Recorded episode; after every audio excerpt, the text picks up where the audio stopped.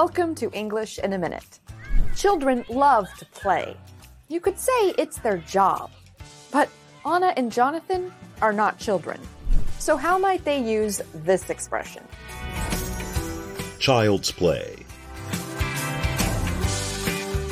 Anna, what are you doing? My robot camera stopped working, so I'm fixing it. Do you even know how? Well, taking it apart was child's play. Yeah, but putting it back together might require an adult with an engineering degree. Child's play describes a simple, easy task. You don't really have to think about what you're doing.